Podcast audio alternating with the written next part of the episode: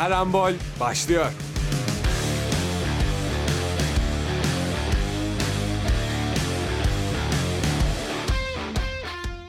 Karambol salısında yine sizlerleyiz sevgili dinleyenler. 96.6 frekansında radyobilkent.com'da Karambol salısında yine mikrofonun başında bendeniz Muhittin Şahin ve sevgili arkadaşlarım Aral Alpas ile Hamza Yıldırım sizlerle olacağız saat 9'a dek. Öncelikle hoş geldiniz arkadaşlar. Nasılsınız? Nasıl gidiyor? Hoş bulduk Muhittin. İyiyiz. Sen nasılsın? Hoş Nasıl bulduk gidiyor? Muhittin iyiyiz. Sen nasılsın? Teşekkür ederim. Buna çalıştınız olmadığım hafta galiba. Sen nasılsın? Geliyor bana artık gibi. Evet evet artık onun farkına vardık. 8. haftada. Yokluğunda artık dedik ki Muhittin'e de soralım. Çünkü Evet, yokluğunu çok- hissettik dedik. çok- Muhittin'siz olmuyor. Ben bir trip attım o yüzden gelmedim zaten. Halim hattımı sordukları yok. Gitmiyorum ben arkadaş dedim. Ee, teşekkür ediyorum ben de iyiyim. Ee, bu hafta ne konuşacağız? Ee, Galatasaray'ın Manchester United deplasmanında aldığı tarihi zafer, zaferden bahsedeceğiz tabii ki.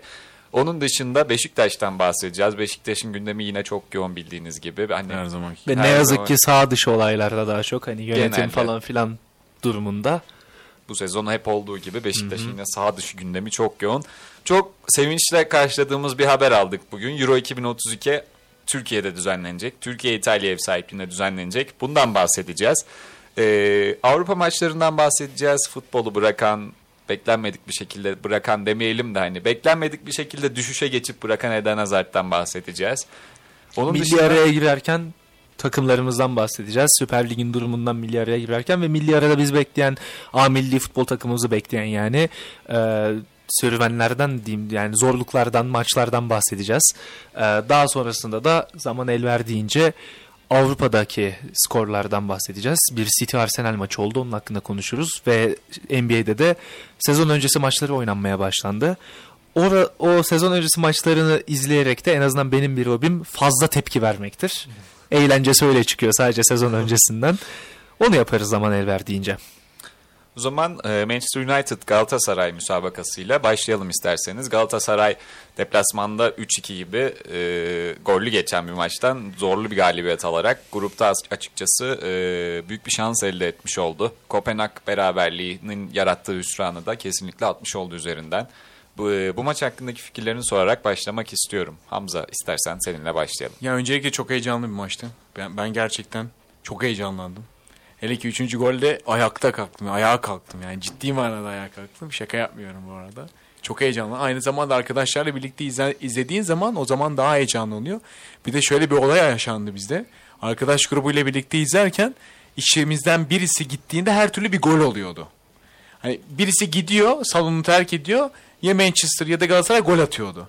En sonunda bir arkadaş var. Bu Yusuf. Oradan selam olsun ona. Dinleyenimiz diye Evet hatırlıyorum dinleyenimiz hatta. arada sırada arıyor hatta selam olsun. O gidince o her gittiğinde Galatasaray gol atmaya başladı. Bak gerçekten ben bir gittim Mertens penaltı pozisyonunu aldı. Sonra dediler ki bana gelme. Hani Icardi atamaz. Gelme dediler. Ben işte uzaktan izliyordum baktım Icardi atamadı. Sonra kafayı yedik biz orada. Sonra en son Yusuf gitti. Üçüncü gol geldi. Ki sen de bildiğim kadarıyla ülke takımlarımız Avrupa'da böyle çok da hani yürekten desteklemezsin. Haydi ya destekleriz tabii ki. Heyecanlandığımız bir maçtı bizim. Bence büyük Galatasaray taraftarı burada Hamza ve arkadaşlarına bir teşekkür borçlu. Ben bunu anladım bu muhabbetten. Ama anladığım Abi kadarıyla sağ olsun. Golleri- Hamza değil aslında aynen. Hamza Hamza birazcık orada kara büyü yapmış yani. Derin Hamza Yıldırımlık yapmış. golleri yedirenler de Hamza ve evet evet. arkadaşlarıymış ama. Golleri yediren de biziz. Ay o zaman bütün futbol severlere ben buradan senin adına teşekkür ederim. Çok eğlenceli bir maçtı gerçekten. Hani çok keyifli maçtı. Burada ben de Manchester e, pardon Galatasaray'ı tebrik etmek istiyorum bu arada. Manchester United demek istiyorum. Manchester United'ı ne için tebrik edebilir ki bir insan? Gerçekten bu Güzel performans bu forma durumda yapmışlar. Ee, sende de var. Belki ondan dolayı güzel formaları için. o forma bende yok ya. Güzel Öyle forma değil o. Yok ne yazık ki. Bende Treble'ın kaç 10 20. yılının forması var ne Geçen hafta ki. gördüm ya. Üzerindeydi. Aynen aynen üzerimdeydi 20 arada. Ee, dediğimiz gibi Galatasaray'dan çok takdire şayan bir performans. Ee, öncelikle Old Trafford'a gidip kesinlikle oyun olarak boynunu bükmemek çok büyük bir ma- marifetti. Okan Buruk'un da bence hani elit hocalar arasında kendini gösterdiği bir maçtı. En azından çoğu insanın gözünde. Tabii ki de aslında kariyerine baktığımız zaman elit bir hoca olduğu her yerinden belli. Galatasaray hani perform Galatasaray'ın bu geçtiğimiz sezondaki şampiyonluğunda da bence yeteri kadar hakkı verilmedi Okan Hoca'nın. Ancak bu sezonda Avrupa'daki verdiği sınavlarda bence bunu göstermeye devam ediyor. Genel olarak ligde de gidişatıyla, oyunuyla birlikte bu kadar fazla elit seviyede oyuncun olsan bile bunların hepsini yönetmek, bunların hepsinin iyi performans vermesini sağlamak da çok kolay bir şey değil aslında Kesinlikle. baktığımız zaman. O yüzden ben Okan Hoca'nın burada da büyük bir tebrik hak ettiğini düşünüyorum. Galatasaray taraftarına zaten bir şey demeye gerek yok. Biz hangi hangi Türk takımı olursak olalım, hangi deplasmandaysak Avrupa'da her zaman orayı domine edeceğiz. Bu net bir şey. Hani tribüncülük konusunda gerçekten biliyoruz. Ama şey de çok güzeldi. Siz de görmüşsünüzdür eminim. Sevgili dinleyen, dinleyenlerimiz de sosyal medyadan görmüştür. Maç bittikten sonra neredeyse Old Trafford'ın 1 bölü 3'ü hala statta. Çünkü 1 bölü 3'ü Galatasaray taraftarı. hani sadece deplasman tribününden bahsetmiyorum. Böyle belir, belirli diasporalar oluşmuş Old Trafford e, şey tribünlerinde. Çok güzeldi gerçekten. Ben buna bir şey eklemek istiyorum. Geçen hafta bildiğiniz üzere Karambol'ün Instagram hesabından ki Muhittin isterse hatırlatsın Karambol'ün Instagram hesabını. Karambol RB. O hesaptan bize- Twitter'ımız neydi? Karambol RB. Ve DM kutusundan bize mesajlarda bulunabilirsiniz. Programda konuşuruz bunları. Şöyle geçen hafta bizim arkadaşımız Old Trafford'dan Karambol'e selam yollamıştı. O da şöyle bir şey, şöyle bir anekdot ekledi bana bu hafta. Hamza dedi biz dedi oradayken o da kendisi Galatasaray tarafında değildi. Manchester United tarafındaydı ki torba bile giydirmiyorlarmış polisler. içeri almıyorlarmış Galatasaray formasıyla. O sivil bir şekilde gitmişti. Hamza dedi ben oranın atmosferiyle birlikte artık 3. golden sonra aşkın olayım diye bağırıyordum. Herkes bana bakıyordu diyor. Ve en sonunda polis beni attı dedi. beni Atıldı polis yani? attı atılmış. Evet ya sonlara doğru artık çık git buradan demiş atmış. Biz kendisinden maç sonunda paylaşmak için scoreboard istemiştik. O yüzden mi atamamış Evet. bize? Atamam şu anda. Çok sağ olsun bu arada tekrardan. Teşekkür ediyoruz. Adı neydi? Teşekkür Cemal Berk buradan teşekkür Cemal. Berk'e Cemal çok, Berk, çok teşekkür edelim dinliyorsa da. Ee, ayrıca Cemal Berk dışındaki dinleyenlerimize de şöyle bir e, anekdot verelim. 0312 290 24 34 numaralı telefondan yayınımıza bağlanabilirsiniz. Sorularınızı, sohbetimize katılabilirsiniz. Sorularınızı iletebilirsiniz. Ayrıca onun dışında radyobilkent.com'daki mesaj kutucuğuna göndereceğiniz mesajları da okuyor, değerlendiriyor olacağız. Sorularınızı cevaplamaya çalışacağız elimizden geldiğince. Katılımınızı bekliyoruz diyelim. İzninizle ben de maç hakkında bir iki şey söylemek istiyorum. Ee, öncelikle Galatasaray'ı gerçekten tebrik ediyorum ve bir e, Türk futbol sever olarak da teşekkür ediyorum. Ee, Kopenhag karşılaşmasındaki vasat demeyeyim ama hani hayal kırıklığı yaratan performanstan sonra Galatasaray'ın gruptaki ikincilik şansının e, zora girdiğini düşünmüştük. Ama bir şekilde e, Manchester United deplasmanında Galatasaray başarılı Manchester United deplasmanından başarılı bir şekilde döndü ve e, gruptaki zora giren şansını tekrardan kazanmış oldu açıkçası. E, kuralları ilk çekildiğinde burada konuşurken hatırlıyor mısınız bilmiyorum ama e, Galatasaray'ın nispeten iyi bir kura olduğunu söylemiştim. Grupta bir süpürücünün Bayern Münih'in olduğunu. Galatasaray'ın da Manchester United'a ters gelebilecek bir takım olduğunu söylemiştim. E, orada düşündüğüm şey gerçekten tamamen aklımdaki pozisyon şuydu. Yani Mertens'in aldığı penaltı pozisyonuydu. Çok iyi pozisyon. Manchester United çıkarken bir şeyler kaptıracak. Galatasaray or- oralardan bir şey yakalayacak. Manchester United baskı kurmaya çalışırken geriden uzun top atılacak ve Galatasaray bir şekilde gol bulacak. Bunları naçizane anlatmaya çalışmıştım. Ee, Davinson'un iki asisti de bu senaryolarla geldi. Kazanılan penaltı da bu senaryolarla geldi. Ee, o yüzden de mutluyum. Ve e, Galatasaray'ın da Bayern Münih karşısında da e, daha nasıl desem o kadar da kolay ezilmeyeceğini düşündürttü bence Oyun bu olarak. müsabaka oyun olarak ve skor olarak da bence. Bayern Münih karşısında da ben çok böyle e, kötü bir skor alacağını düşünmüyorum Galatasaray'ın. Mağlup olsa bile. Ben şöyle bir yorum yapmak istiyorum gollerle alakalı. Manchester United normal kendi liginde de Şampiyonlar Ligi'nde de şöyle bir istatistik var. Manchester United gol attıktan sonra Santra'yı yaptığı ilk 5 dakika içerisinde hep gol yiyor. Bu Premier Lig takımları da yapıyor. Aynı zamanda Galatasaray maçında da bunun bir örneği yaşandı. O, dakika 17'de Haaland attı. Dakika 23'te Zaha ile Galatasaray cevap verdi.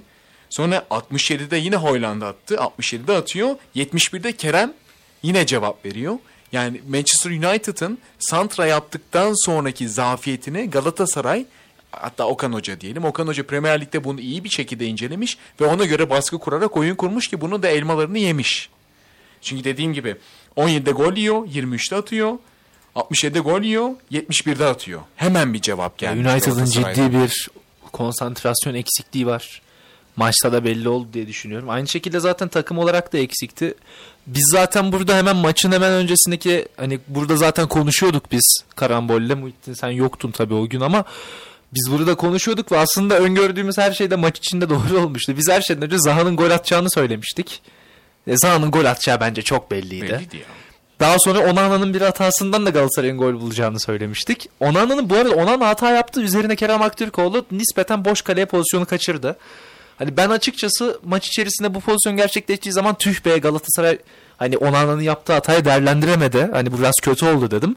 Daha sonra Onana daha da büyük bir hata yaptı ve takımını 10 kişi bıraktırttı yani orada. Yapacak bir şey yok. Üstüne Icardi kaçırdı. Ona rağmen yine de golü buldular. Hani United'dan inanılmaz kötü bir performans. Hoylund'un koşuları çok iyiydi. Sasha Boy'den bu arada hani maçı kazandıran tek bir hareket vermem gerekiyorsa Galatasaray için Sasha Boy'un inanılmaz insanüstü bir eforuyla ki ondan görmeye alıştığımız bir efor şu noktada bu. Ee, çevirdiği. Bruno Fernandes'in çevir, Bruno Fernandes'e çevirdiği topu aniden kesmesi. Rashford'dan da büyük eşeklik bu arada. Düzgün bir şekilde çevirse hani o topu asla kesemez. Hani Sasha Boy isterse flash olsun yine de kesememeli. Ki bu arada Bruno Fernandes orada şöyle bir şey var. Bruno Fernandes koşu yapmaya başladığı zaman Sasha Boy Rashford'un peşinde koşuyor neredeyse.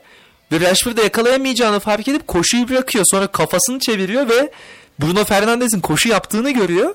O da onun pasını, olası pasını kesmek için koşuya başlıyor. Bence Aslında Bruno Fernandes koşmasa Rashford karşı karşıya Muslera'yla opsiyon olmadığı için şut çekecek. Belki de gol atacak. Bruno Fernandes koştuğu için hem Sasha, Sasha Boy'u koşuyor hem de Rashford ona pas atmak istiyor.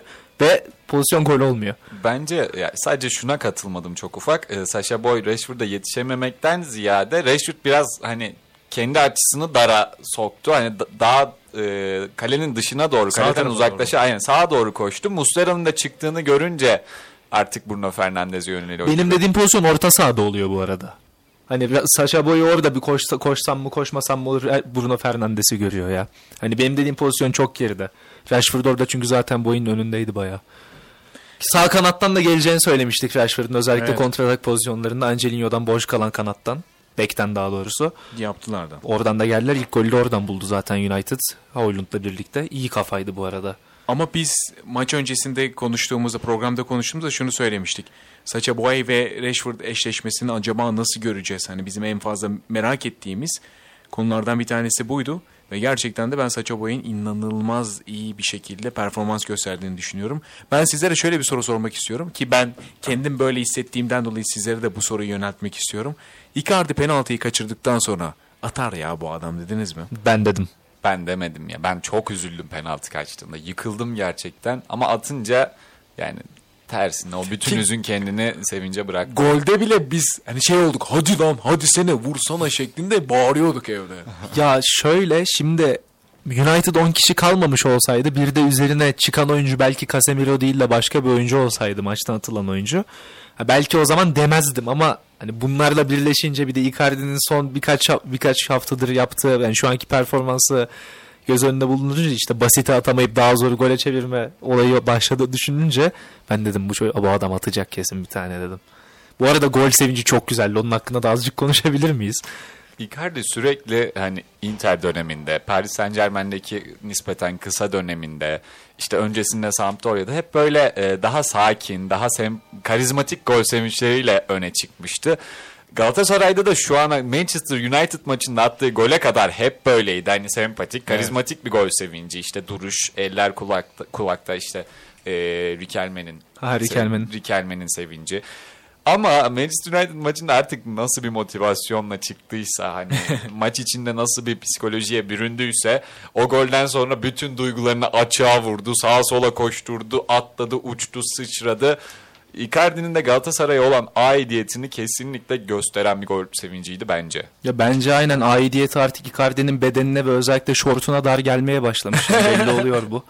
Hani gol sevinci de gerçekten çok güzel. Tam edit yapmalık. Editler başlamıştı zaten ben gördüğüm sosyal medyada hemen. Ki yanlış hatırlamıyorsam Icardi'nin eşi de yorum atıyor. Evet Van Danara da evet. e, şortunun daha bol beden olması gerektiğini Görmedim ben o açıklamayı. Icardi'den. Ya bilmiyorum olabilir. Ya ben yorum yapmayacağım tabii konuyla alakalı. Çünkü büyük bir şort lazım, kısa bir şort lazım. Onu kendisi bilir tabii ki de. De Van Danara'nın da böyle bir şey demesi komikmiş. Çünkü hani biliyoruz. Milyonların gördüğü bir Tabii hesapta ki evet, fotoğrafa. milyonların gördüğü bir hesapta ki o şort niye onunla alakalı ediyor ki. Neyse. Eşi canım yani. Neyse biz konulara devam edelim. eşi yani neden Neyse etmesin? neyse o bizi hiç Abi ilgilendirmez. istese şortsuz görür yani. Davinson Sanchez iki asist bu arada ki ikinci asisti çok kolpaydı bence. Onu belirteyim ya. Ya, Tam uzaklaştırmayla. Olan bir he- he- he- Ancak muhtemel bir fırsat golü. Ve Ben, e, ben bu arada Boy'un çok iyi bir performans sergilediğini düşünmüyorum maçta savunma anlamında. Buna- Hani ya ben özel yani şöyle söyleyeyim dinamizmini her zamanki gibi çok iyi gösterdi. Üst düzey kondisyonunu çok iyi gösterdi ki bu zaten bu ikisi çok önemli. Ama onun dışında birebir savunmada hani çok iyi bir performans gösterdiğini düşünmüyorum. Birkaç defa zaten driblingde Rashford yanılmasa hepsi hepsi Rashford değildi sanki de yanından geçildi. Ancak e, o mesela 90 artı Icardi'nin dördüncü golü atabileceği bir pozisyon vardı. Sasha Boy'un orada yaptığı koşu ve topu içeri çevirmesi 90 artıncı dakikalarda artık uzatmalarda yanılmıyorsam. Hani o dinamizmi benim için yeter. Ben değişik bir şekilde ileri giderken Boy'u çok daha etkili buldum bu maç savunma yaptığı durumlardansa. Ben de katılıyorum Aral'a. Ee, maç sonrasında da işte sosyal medyada da arkadaş çevrelerimde de hep gördüğüm Saşa bir ekstra övülüyordu. Ee, ben de maçın tamamını izleyememiştim. Karambol günüydü. Başka bir işim olduğundan dolayı maçın da tamamını izleyememiştim. Daha sonra izledim. Tabii de hani ne yapmış bu oy acaba diye merak ettiren yorumlar gördüm. Ancak sonra e, izledikten sonra fark ettim ki aslında Boy klasik bir performans sergilemiş ve maç içinde iyiye gitmiş sürekli. Maçın son, sonlarında gerçekten Aral'ın dediği gibi birkaç pozisyonda çok öne çıkınca muhtemelen insanların aklında maç sonunda Saşa muazzam oynadı diye kaldı ama e, maç genelinde normal performansından çok da farklı olduğunu düşünmüyorum. Aral'a da şu noktada bir daha katılıyorum ki maçın başlarında aksamış da hani bir tık hani normal boy standartlarında aksamış. Ben maç hakkında son birkaç ya son olmak zorunda değil de ben birkaç şey söylemek istiyorum. Ben Davinson Sanchez çok iyi performans. Abdülkerim Bardakçı'dan da bence çok iyi bir savunma performansı vardı. Ee, ayağını koyduğu neredeyse her pozisyon kaleyi bulsa gol diyeceğimiz pozisyonlarda. O yüzden çok kritik müdahaleleri vardı iki oyuncunun da özellikle Abdülkerim'in. Onun dışında Endombele'nin maçın sonunda kurduğu hakimiyet bu kadar yani hani iki hareket vücudunu yaptı. çok iyi kullanıyor diyelim. Eden Hazar gibi bugün bahsedeceğimiz başka bir futbolcu gibi. Arda ona Turan gibi. Arda Turan gibi. İyi, çok iyi vücudunu kullanıyordu. Bruno Fernandes'e özellikle bir yerde çok feci bir hakimiyet kurdu.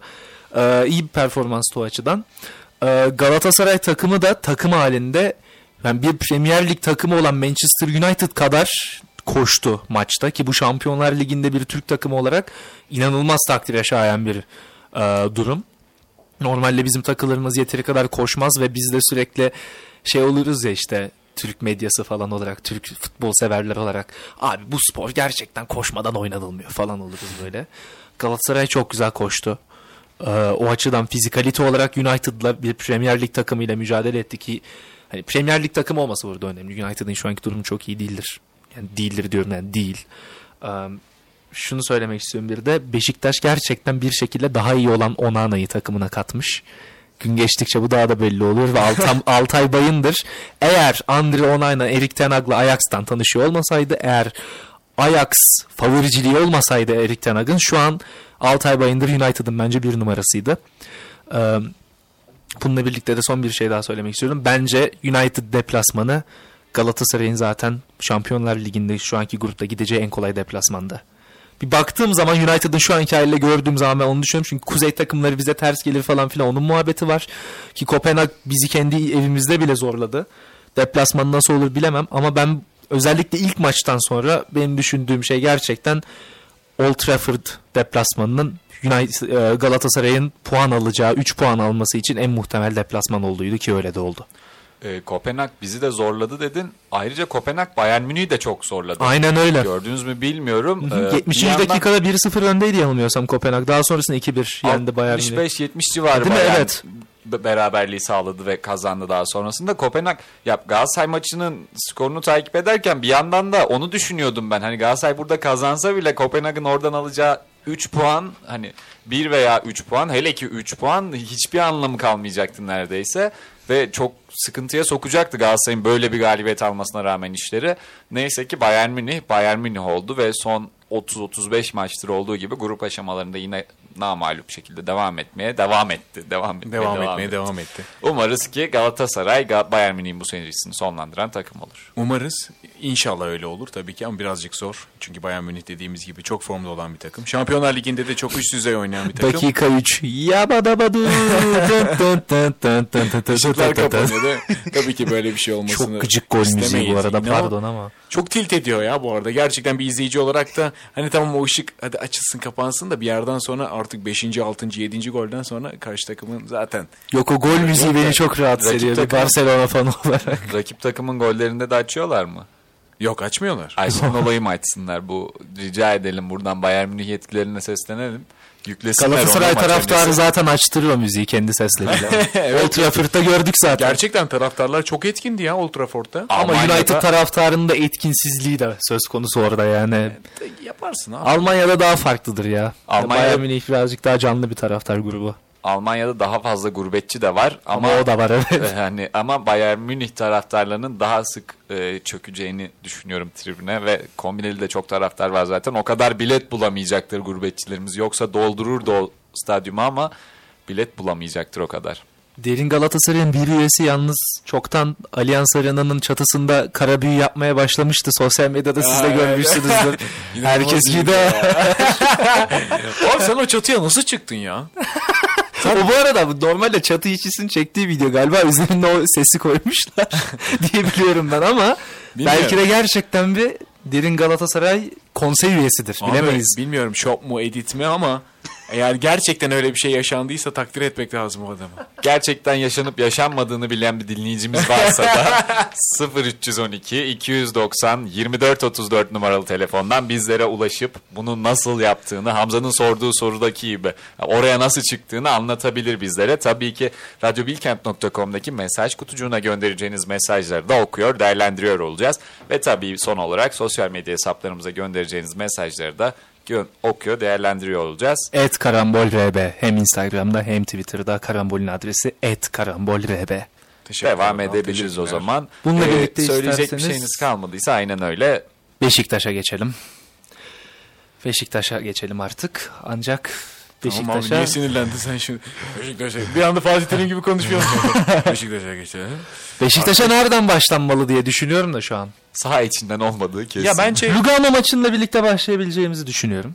E, aslında her şey Lugano maçı da başlamış. ben e, Beşiktaş taraftarının e, olgunluğuna teşekkür etmek istiyorum. Lugano'yu alkışladıkları, üçlü çektirdikleri için. Evet ya çok Hak iyi. etti ancak. Bence de hak etti Lugano. Yani Lugano'yu ben ama hak ettiğini düşünüyorum bunu. Beşiktaş Neyse biz- takımından daha fazla hak ettikleri kesin. Evet o yüzden hak Evet, ettiği diyorum kesin. yani.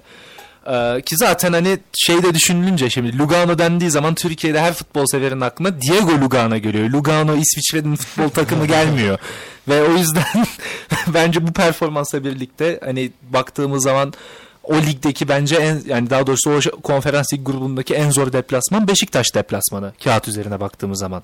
Oraya gelip de 2-0'dan 9 3-2'ye dakikada 3 gol atarak 3-2'ye dönmek ve 3 puanı alıp evine dönmek temiz kesinlikle tebrik edilmesi gereken bir durum. Çok çok ufak bir şey eklemek istiyorum buraya. Çok özür dilerim Aral. O gün Hamza hatırlıyor mu bilmiyorum ama burada biz bazı teknik problemlerle uğraşıyorduk. O gün Evet, sanırım. Ee, maalesef. Birkaç arıza yaşandı ve Hamza ile beraberdik. Ara sıra skoru kontrol ediyorduk. En son baktığımızda 2-0'dı. 2-0'dı, 2-0'dı ikiydi, baktığımızda hatırlıyorum. Sonra hani oradan sonra ben bir daha bakmamıştım. Sonra yurda gittim. Birkaç saat sonra gördüm neler neler olmuş. Şaşırdım da. Ben buna şöyle bir anekdot eklemek istiyorum. Anekdot doğru bir kelime mi bilmiyorum ama. Doğru. TDK'ye Geçmişse bakalım. doğru. Ha, okey. Geçmiş zaten. Biz burada radyodan çıkarken yine 2-0'dı. Adayla birlikte ben adayı evi- evine bırakacaktım. Aday, adaya şunu söyledim. Ada dedim. Bak kötü oynuyoruz.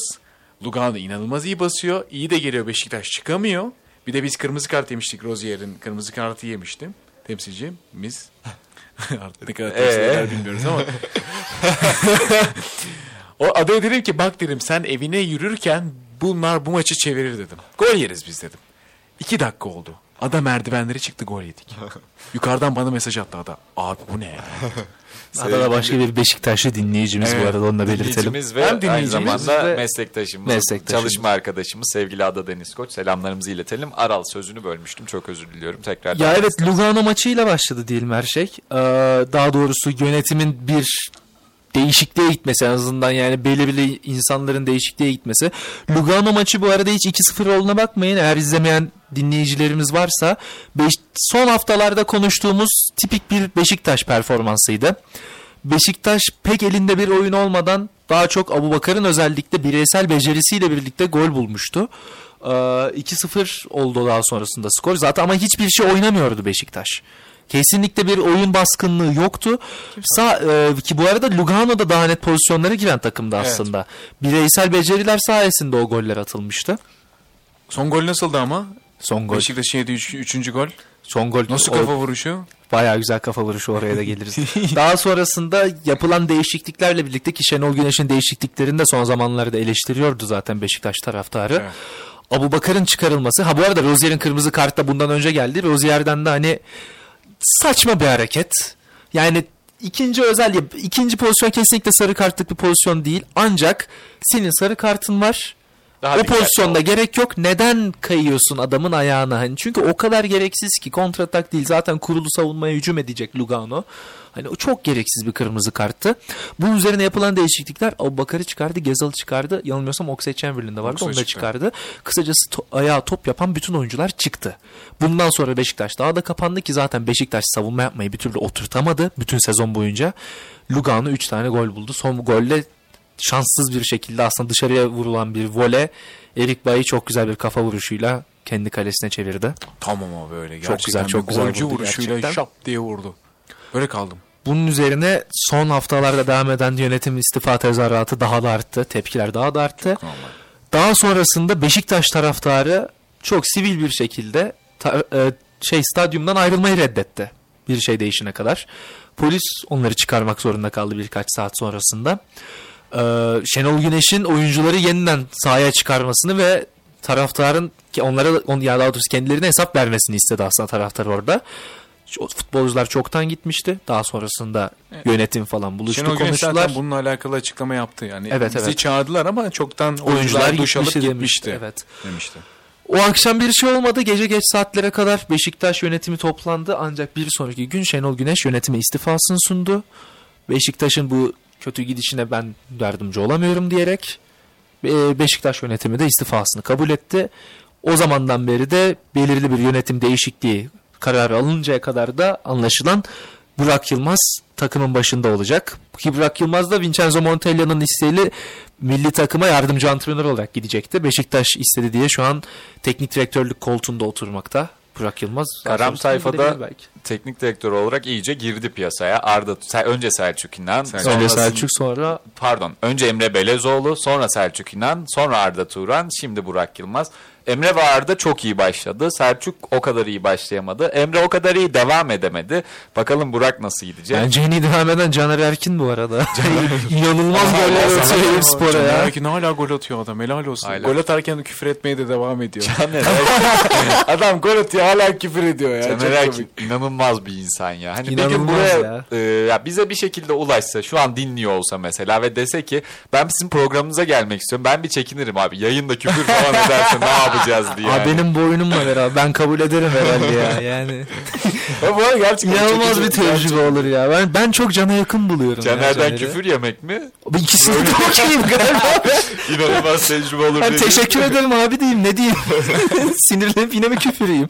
Ee, çok özür dileyerek bir dinleyenimizden bir mesaj gelmiş. Radyobilkent.com'daki mesaj kutucuğuna. Onu nasıl yapacağınızı da çok ufak tarif edip dinleyicilerimize sonra mesajı okumak istiyorum. Sevgili dinleyenler radyobilkent.com'a girdiğinizde sağ altta bir e, uçan mektup fotoğrafı gibi bir mesaj kutucuğu var. Oraya tıklayıp istediğiniz her şeyi yazabilirsiniz. Biz burada görüyoruz, okuyacağız. Ee, şöyle bir mesaj gelmiş. Şenol Güneş gitti diye ağlayan kız da anın. Lütfen hak ediyor bunu.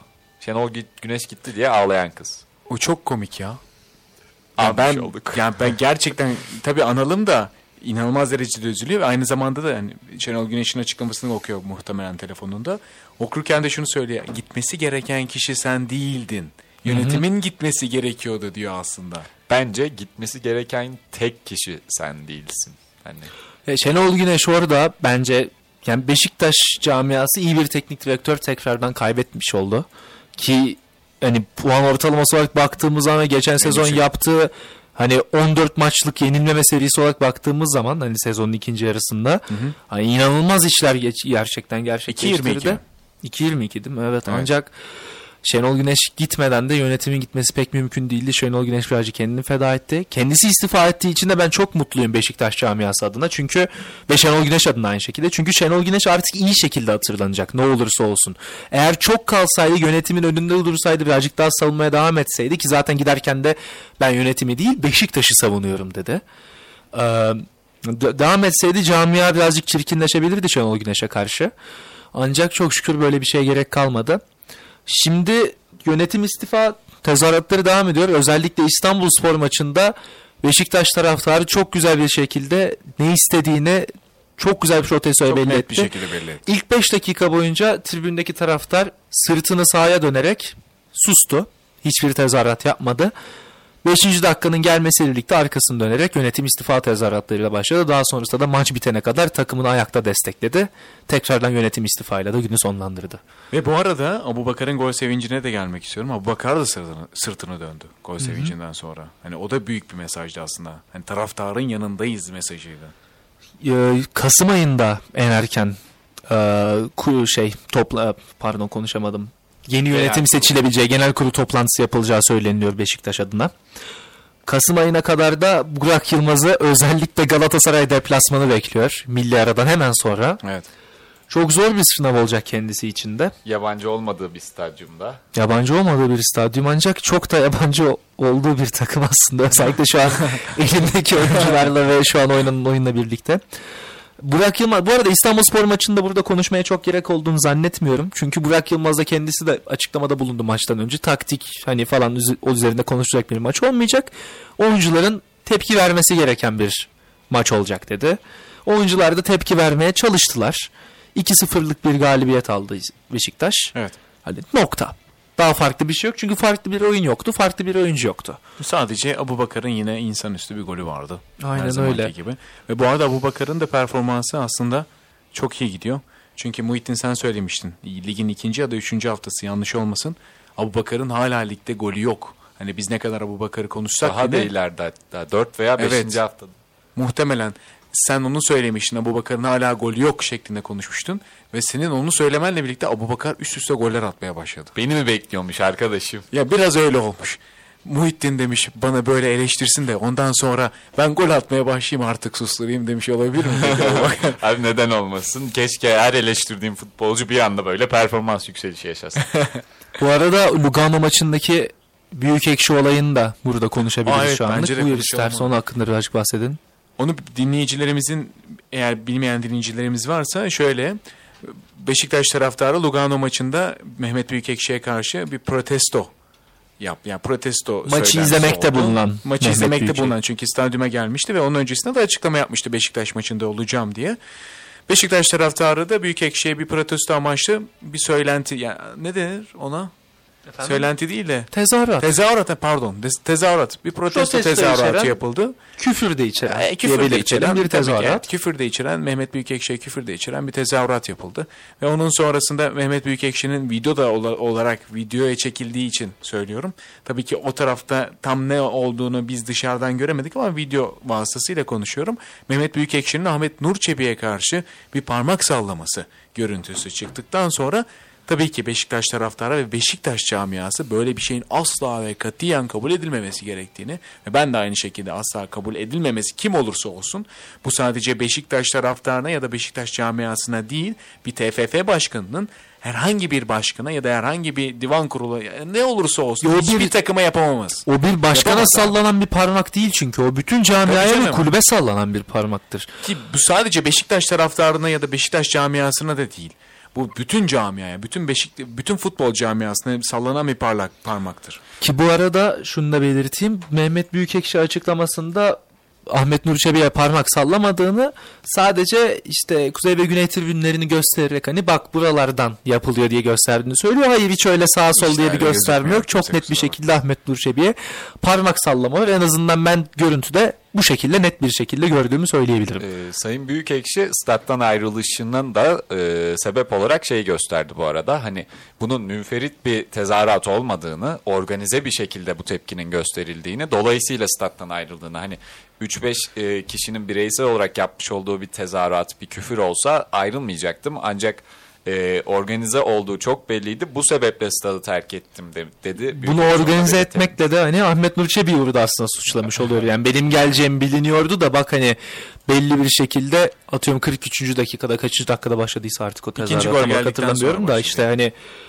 tam bu planlı bir şekilde iki tribünden birlikte başladığını söylüyor ki bu açıklamada bence Mehmet Büyükekşi'nin Türkiye'deki hani en baskın camialardan biri olan Beşiktaş camiasının ne kadar bilmediği ve tribün atmosferinin ne kadar bilmediğini gösteren bir açıklama. Herhangi bir tezahürata bir anda stadyum olarak girmek için Beşiktaş tribününün herhangi bir organizasyon önceden ihtiyacı yok. Ben baş- herhangi bir maçı izlediğiniz zaman da net bir şekilde görebilirsiniz hatta Sayın Büyükekşi. Başka bir detaya değinmek istiyorum. Ee, yanlış hatırlamıyorsam Mehmet Büyükekşi stadyumdan ayrılırken skor 2-0'dı. Evet. Sonrasında maç döndü. Büyükekşi'nin e, ahı mı diyelim hani uğurlu mu Bedduası geliyordu yoksa diyelim? ya da hani acaba etkiledi mi? Bence Beşiktaş için daha hayırlı bir sonuç oldu bu arada. Çünkü son birkaç haftadır ya daha doğrusu son maç mıydı? Ya Lugano maçı öncesinde gelen sonuç hani olumlu sonuçlar bile hani yanıltıcı olumlu sonuçlardı. Çünkü oyun olarak aslında aynen oyun olarak Beşiktaş'ın hak ettiği sonuç her zaman hani yenilgi oluyordu nereden baktın baksak hani ya da gol atamamak oluyordu. Hani koskoca Beşiktaş kulübü Abubakar'ın ayağına bakıyorsa sadece gol atması için hiçbir şey üretemiyorsa ve pozisyon veriyorsa bu Beşiktaş'ın hakkı yenilmektir. Herhangi bir takımın hakkı yenilmektir. Kim olduğuna bakmaz futbol öyle bir spor değil. Atamayana atarlar. Sonuç olarak pozisyona girmiyorsanız bir şey üretmiyorsanız ve karşı takımın üretmesine izin veriyorsanız oyununuzu lanse edemiyorsanız baskıcı bir şekilde karşı takımın oyununu değiştirtemiyorsanız o zaman yenileceksiniz. Ve Beşiktaş'ın hak ettiği şey de buydu son oyunlardan. O yüzden Lugano maçında bunu yapmaması benim açımdan hoş bir şey oldu. Hadi Avrupa'da olması çok hoş olmasa da hem ülke puanı açısından hem de gruptan çıkma ihtimalleri açısından Beşiktaş'ın ee, pek hoş olmadı tabii ki de. Ancak Beşiktaş'ın hak ettiği skor aslında buydu. Hatta iki golle yenilmekti en azından gol beklentisine bakarsak. Evet. O yüzden sonuç olarak Lugano maçıyla birlikte yönetim istifa çağrısı daha da arttı. Yönetimin değiştirilme kararı aldı. Daha sonrasında zaten belirli e, yönetimin hani değişme adayları var. Belirli başkan adayları var. Bunu da zaten programın ikinci yarısında konuşuruz diye düşünüyorum. Tabii. Şimdi o yüzden izninizle arkadaşlar kısa bir ara verelim. Ee, ya da aslında aynı vermeye de biliriz ya. Konuşmaya devam da edebiliriz. Ee, Evet. Ya çünkü tam üstüne girmişken bence konuyu Ay, devam ettirelim. adaylarla devam edelim o Direkt zaman adaylardan devam edelim. Ondan sonra ufak bir araya gireriz. Çünkü adayları girmişken onu hemen kesip dinleyicilerin de unutmamasını sağlamış oluruz. Evet adaylardan ya birinci aday yani gireceksek Ahmet Nur Çebi var. Olacak mı olmayacak mı hala belli değil. Durumun ne olduğunu bilmiyoruz. Ailesinin e, Ahmet Nur Çebi'nin aday olmasını istemediğini biliyoruz. Ancak Ahmet Nur Çebi çevresinden çıkan haberlerde çok e, güvenilir olmayabiliyor. Ahmet Nur Çebi'nin seçildiği genel kurul toplantısında da genel kurul seçimlerinde de hani Ahmet Nur Çebi'nin aday olmayacağı yakın çevresi tarafından aktarılıyordu medyaya ama Ahmet Nur Çebi aday oldu yine de kazandı da. Evet. Ahmet Nur Çebi adaysa hani Ahmet Nur Çebi'nin karşısındaki en güçlü e, rakip Hasan Arat olacakmış gibi gözüküyor. Hem Hasan Arat var bir de Yaman Türk var. Sayın Yaman Türk var. Gerçekten bahset onlardan. Evet. Yaman Türk var. O da divan kurulu üyesi. Aynı zamanda aday olacağını söylemişti. Ama Fikret Orman da son yaptığı röportajla birlikte aday olmayacağını açıkladı aslında. Ki sadece yaptığı röportajla da şöyle bir olay oldu. Onu da isterseniz Aradan sonra. Dinleyicilerimize son kez telefonumuzu hatırlatıp ufak bir araya gidelim. 0312 290 24 34 numaralı telefondan bizlere ulaşabilirsiniz. Ayrıca radyobilkent.com'daki mesaj kutucuğuna göndereceğiniz mesajları da dinliyor, okuyor, cevaplandırıyor olacağız. Aradan sonra tekrar görüşmek üzere. Karambol devam ediyor.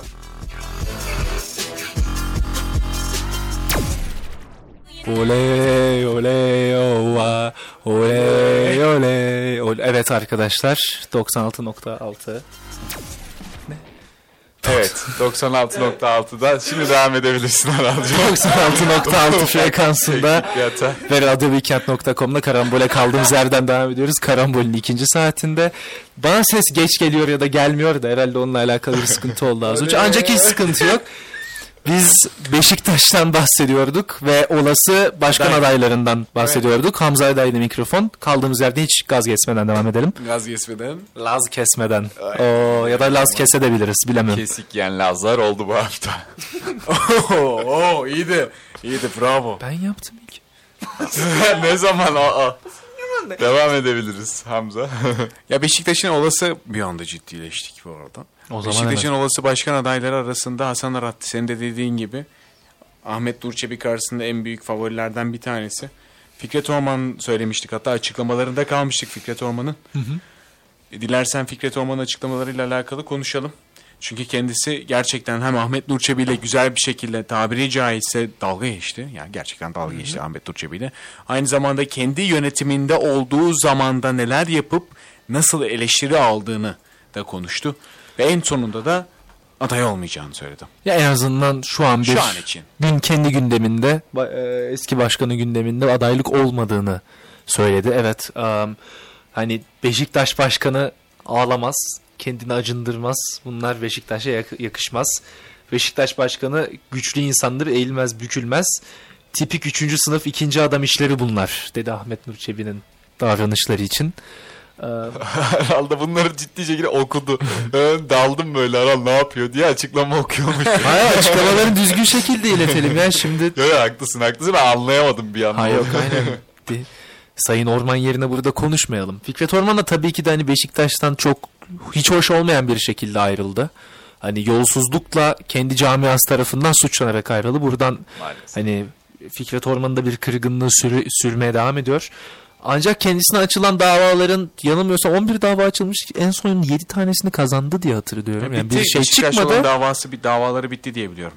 Bitti mi? Yedisini kazandı diğerleriyle beraat etti diye yanlış olmasın. Olabilir olabilir. Hepsinin Son bittiğini halini hatırlamıyorum. en son Ben sanki açıklamıştı 4 galiba. tanesi tam olarak sonuçlanmamıştı. 11 davadan 7'sinden bir sıkıntı çıkmamıştı diye hatırlıyorum ama dediğin gibi de olabilir. Çok hatırlamıyorum. Yani 2 hafta önceydi bunlar. O sırada belki yani açıklanmıştır. Bilemiyorum.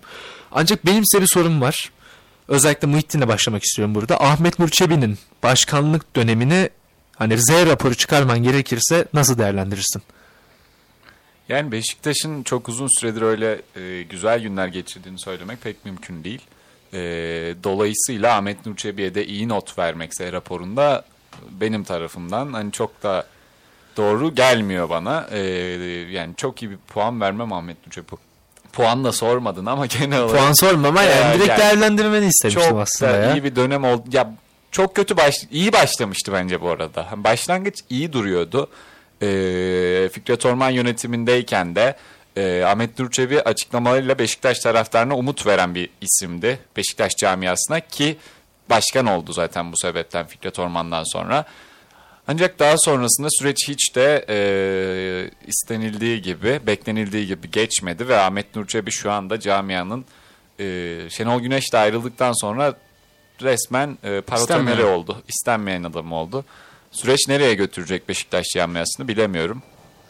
Hamza sen nasıl değerlendiriyorsun? Ahmet Nur Çebi aslında ilk geldiği tarafta şöyle bir durum olmuştu. Fikret Orman'ın gidişi Ahmet Nur Çebi'nin acaba Beşiktaş'ı tekrardan kanatlandıracak mı soruları vardı. Ki Ahmet Nur Çebi'nin ilk zamanlarında taraftarla da çok iç içe olduğundan dolayı Çebi tarafında durum iyi gidiyordu. Hem de taraftar tarafında da durum iyileşmeye başlamıştı. Artık acaba bu başkana güvenebilecek miyiz şeklinde ol, güvenebilecek miyiz şeklinde konular konuşulmaya başlamıştı ama önümüzdeki hatta ondan sonraki sezonlarda taraftar tarafında büyük tepkiler gelmeye başladı Nur Çebi tarafına ki Nur Çebi'nin taraftar olarak söylüyorum. Yani Beşiktaş taraftarlarından duyduğum kadarıyla söylüyorum. Trabzonlu olması. yani bir Trabzon destekçisi olduğu çıktı ortaya. Ki o da ondan sonra gerçekten olgunlaştı. Yani ilk başta şaka olarak atılmıştı. Olgunlaşarak devam etti. Ama sonuca gelirsek Ahmet Nur Çebi'nin karnesi şeklinde konuşacağım. Bence hiç iyi değil. Ben konuşmam gerekirse. Asker dolu. Yani Evet.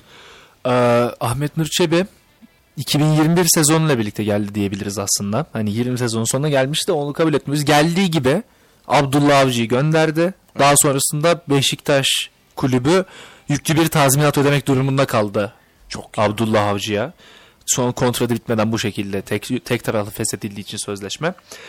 Daha sonrasında direkt Sergen Hoca'yı getirdiler. Sergen Yalçın'la birlikte çok çok çok önemli bir şampiyonluk kazanıldı. Ancak Sergen Hoca'nın da açıklamalarına da bakılacak olursa ki o zaman yine siz anımsarsınız zaten geçmişe dönüp baktığımız zaman şampiyonluk kesinleşmeden yönetim yeteri kadar Sergen Hoca'nın ve Beşiktaş'ın arkasında durmadı. Sergen Hoca o sezon kendi kendine camiayı sırtlanarak hakemlere karşı ve genel olarak her türlü hani algı operasyonu falan filan klasik hani o muhabbetlere karşı Beşiktaş'ı koruyan açıklamaları yapan kişiydi. Ve sözleşme uzatma konusunda da Nisan ayında yakın bir zamanda bir röportajında Sergen Yalçın bunları kendisi açıkladı. Nisan ayında sözleşme uzatalım hocam sizle denilmiş. Sergen Hoca tamam diyor. Sözleşme şampiyon olduğu kesinleşene kadar Beşiktaş'ın ve Sergen Hoca'nın bir daha muhabbeti geçmiyor bu sözleşmenin. Daha sonrasında da Sergen Hoca'yı tatmin etmeyen teklifler yapılıyor. 45 gün boyunca camia da sabırsızlaştırılıyor, huzursuzlaştırılıyor. Bununla birlikte Sergen Yalçın'la ikinci sezona başlanıyor ki Sergen Yalçın'la birlikte olunan şampiyonlukta da sanki yönetim ön plandaymış gibi şampiyonluk fotoğraflarında hani Hep teknik ekim arkada aslında yönetim daha önde. Hiç hoş bir görüntü değil de bu baktığımız zaman. İkinci sezon Sergen Yalçın'la başlanıyor 21-22 sezonunda. Pek arkasında durulmuyor. Sergen Yalçın istifasını sunuyor. Kabul ediliyor. Daha sonrasında benim teknik direktörüm Önder Karaveli'dir diye Önder Karaveli'yi getiriyorlar. Önder Karaveli bu seviyenin hocası olmadığını Beşiktaş'tan sonraki karnesi en azından şu an bu seviyenin hocası olmadığını Beşiktaş'tan sonraki kar- karnesiyle de göstermiş oldu. Bununla birlikte Beşiktaş değerli haftalar harcadı. Daha sonrasında Valerian İsmail getirildi. Ama o zaman zaten lige çoktan avlu atmıştı Beşiktaş. Yarıştan koptuğu bir sezon oldu aslında. Boşa giden bir sezon oldu. Valerian İsmail'le ondan sonra üçlü oynayacağı şeklinde hocanın şu ana kadar hep üçlü oynayacağı ve hep üçlü oynayacağı şeklinde bir transfer planlaması yapıldı. 2022-23 sezonu başlamadan önce Valerian Hoca'ya dörtlü oynaması için baskı yapıldı yönetim tarafından. Ve o yüzden üçlü için alınan oyuncuların bütün transfer planlaması aslında boşa gitmiş oldu. Evet. Daha sonrasında Valerian Hoca ile gelmeyen sonuçlarla birlikte en sonunda Şenol Güneş getirildi. Bu sefer de Şenol Güneş'in arkasında yeteri kadar hani istediği oyuncular da tabii ki de alındığı söyleniliyor. Ancak bir transferde başarısızlık burada. Yani ilk sezon çok ekstra şeyler vardı. Gereken takviyeler zamanında yetişmediği için Beşiktaş yarışı ortak olamadı. Hani belki de orada 14'te işte 14 maç boyunca yenilmediği bir seri vardı. Orada belki 14'te 14 yapabilmiş olsaydı Galatasaray'a belki birazcık daha baskı kurabilmiş olsaydı daha başka şeyler konuşuyor olabilirdik ama zaten Şenol Güneş'in geldiği zamanda da Beşiktaş, Fenerbahçe ve Galatasaray'ın çok gerisinde kalmıştı. Bundan sonra Şenol Güneş'le birlikte bu sezona başlanıldı ve tekrardan transferler yeteri kadar iyilikte değil. Bir de bunun üzerine yapılan transferler hoca ile birlikte aldık denilerek aslında sorumluluk daha böyle Şenol Hoca'nın üstünde bırakılmış oldu. Ki Şenol Güneş'in bunlar istediği oyuncular olabilir ama bunlar tek istediği oyuncular değildi. Şenol Güneş net bir şekilde Talisca ya da Talisca tarzı bir oyuncu ihtiyacı olduğunu da takımın söyledi. Orta saha kanat oynayabilen oyuncular olduğunu da söyledi. Ancak büyük bir transferde başarısızlık var ve şimdi Şenol Hoca ile de yolları ayrıldı ve Burak Yılmaz gidiyor. 4 sezonda toplam 5 hoca. Her sezon neredeyse kötü bir transfer planlaması. Ee, her sezon erken bir şekilde lige atılan havlu ve Ahmet Nur Çebi hakkında herhalde söyleyebileceğim en yaralayıcı şey Beşiktaş'ı gerçekten Türkiye'nin en büyük 3. kulübü yapmış oldu. Ahmet Nur Çebi burada olduğu sürece Sergen'le geçen sezon dışında Beşiktaş gerçekten hep 3. büyük olarak oldu. Hep lige erken havlu atan, hep lig şampiyonluğu yarışından erken çekilen, hep Fenerbahçe ve Galatasaray arasında şampiyonun kimin olacağını daha çok belirleyecek durumdaki takım oldu. Ki Fikret Orman döneminden sonra özellikle Beşiktaş'ın durumu kesinlikle bu değildi. Kazanmaya, birinci olmaya, e, Fikret Orman'ın ta- ta- tabiriyle renklileri kardeş etmeye alışmış bir camia vardı. Öyle bir takım vardı. Ahmet Nur Çebi'nin şu an takımı getirdiği durum bu. Ve bu transferlerle birlikte de bu, bu sezon yapılan transferlerin bir yıllık maliyeti 30 milyon euronun üzerinde. 30 milyon euroluk bir takviye yapıyorsunuz takıma. Geçen sezonki takıma ve durumu şu an geçen sezonkinden de daha kötü. Ve hala sorumluluğu net olarak üstüne alan bir şey yok. Transferler hocayla yapılmış. Bence çok ayıp. Beşiktaş camiasının Ahmet Nur Çebi'den kurtulması lazım. Ahmet Nur Çebi'nin de bence zaten istifa etmesi şu anlıkta bir daha aday olmaması lazım. Ya zaten aday olacak mı olunmayacak mı tarafında çok böyle tahminler var. Hani ben bence de Ahmet Nur Çebi'nin artık kendisini istihare, istiharete istihare peki istirahate geçmesini bekliyorum. Ki öyle olması da lazım artık. Gerçekten Beşiktaş'ın başında Beşiktaşların olması lazım derken artık bu yönetim tarafını da bitirmiş olalım. Çünkü çok uzattık. Ya uzattık dediğim hani Uzun istenmeyen konu yani. konular bunlar. Aslında Beşiktaş hakkında kimsenin yönetim tarafıyla değil de iyi oynayan tarafıyla Avrupa'da da iyi temsil eden tarafıyla konuşmak isteriz. Ancak Beşiktaş yani gerçek şu ki Beşiktaş milli araya şu an bu şekilde girdi. Evet. Ve o sırada milli araya girecek olan tabii ki de diğer bütün takımlarımız var.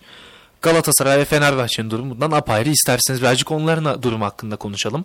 Galatasaray hakkında zaten Şampiyonlar Ligi'nden bahsetmiştik. Ee, geçtiğimiz hafta Antalya'ya karşı deplasmanda 2-0'lık bir galibiyet aldı. Oyun hakkında ne düşünüyorsunuz Muhittin? Yani çok da e, Galatasaray'dan zaten oyunundan United deplasmanını konuşurken epeyce bahsettik. Antalya maçında da e, Galatasaray'ın iyi bir oyun oynadığını söylemek mümkün bence. Zorlanmadan da ya zorlanmadan demeyeyim yine çok pozisyon vermeden de skoru almış oldu Galatasaray. Zaten en önemli özelliği pozisyon vermemek Galatasaray'ın. İleride de hücumda da kaliteli ayaklarla skoru bulup geçen sezondan beri ilerliyor. Yoluna devam ediyor Galatasaray. Icardi yine harika bir gol attı. Sine bir saniye bölüp sana soru soracağım. Geçen hafta burada olmadığın için bunu seninle konuşamamıştık yanılmıyorsam. Kerem Aktürkoğlu 10 numara. Ne düşünüyorsun? Ben buna eee, bir programda söylemiştim de hatırladığım kadarıyla çok tutmayacağını düşünüyordum. Hala tutmayacağını düşünen kısmım daha ağır basıyor. Çünkü Kerem eee, risk almayı seven eee, ve bununla var olan bir oyuncu. Takımını da bununla var edebilen bir oyuncu. Ancak orta sahada, kanatta bunu yapmakla orta sahada bunu yapmak eee, bedeli aynı olmuyor. Karar vericiliği bir de bence yeterli seviyede değil aslında. e, orta sahada kaptırdığı topların takıma e, maliyeti çok daha fazla olabilir kanatta kaptırdığı toplardan. Ancak e, yaklaşık iki haftadır birkaç maçtır 10 numarada oynayan Kerem Aktürkoğlu'nda gördüğüm kadarıyla kanatta oynadığı kadarıyla risk almıyor. Riskten biraz daha kaçan bir Kerem var. Kerem bir kere, bir kere çok zeki bir oyuncu, çok zeki bir insan. E, oynadığı bölgeye göre oyununu bu şekilde değiştirebiliyor olması, oyununu bu şekilde değiştirebiliyor olması bence e, kesinlikle oyun zekasını gösteriyor ve daha az risk alan bir Kerem'in 10 numarada e, verimli olabileceğini düşün acaba verimli olabilir mi dedirtmeye başladı bana ne yalan söyleyeyim. Ancak yine de e, Kerem'in orada oynamaması gerektiğine daha çok inanıyorum. Ama bir şekilde Galatasaray'ın da bu geniş ka- kanat rotasyonunda hani çözüm üretmesi lazım. Bu da en elle tutulur çözümlerden birisi oluyor.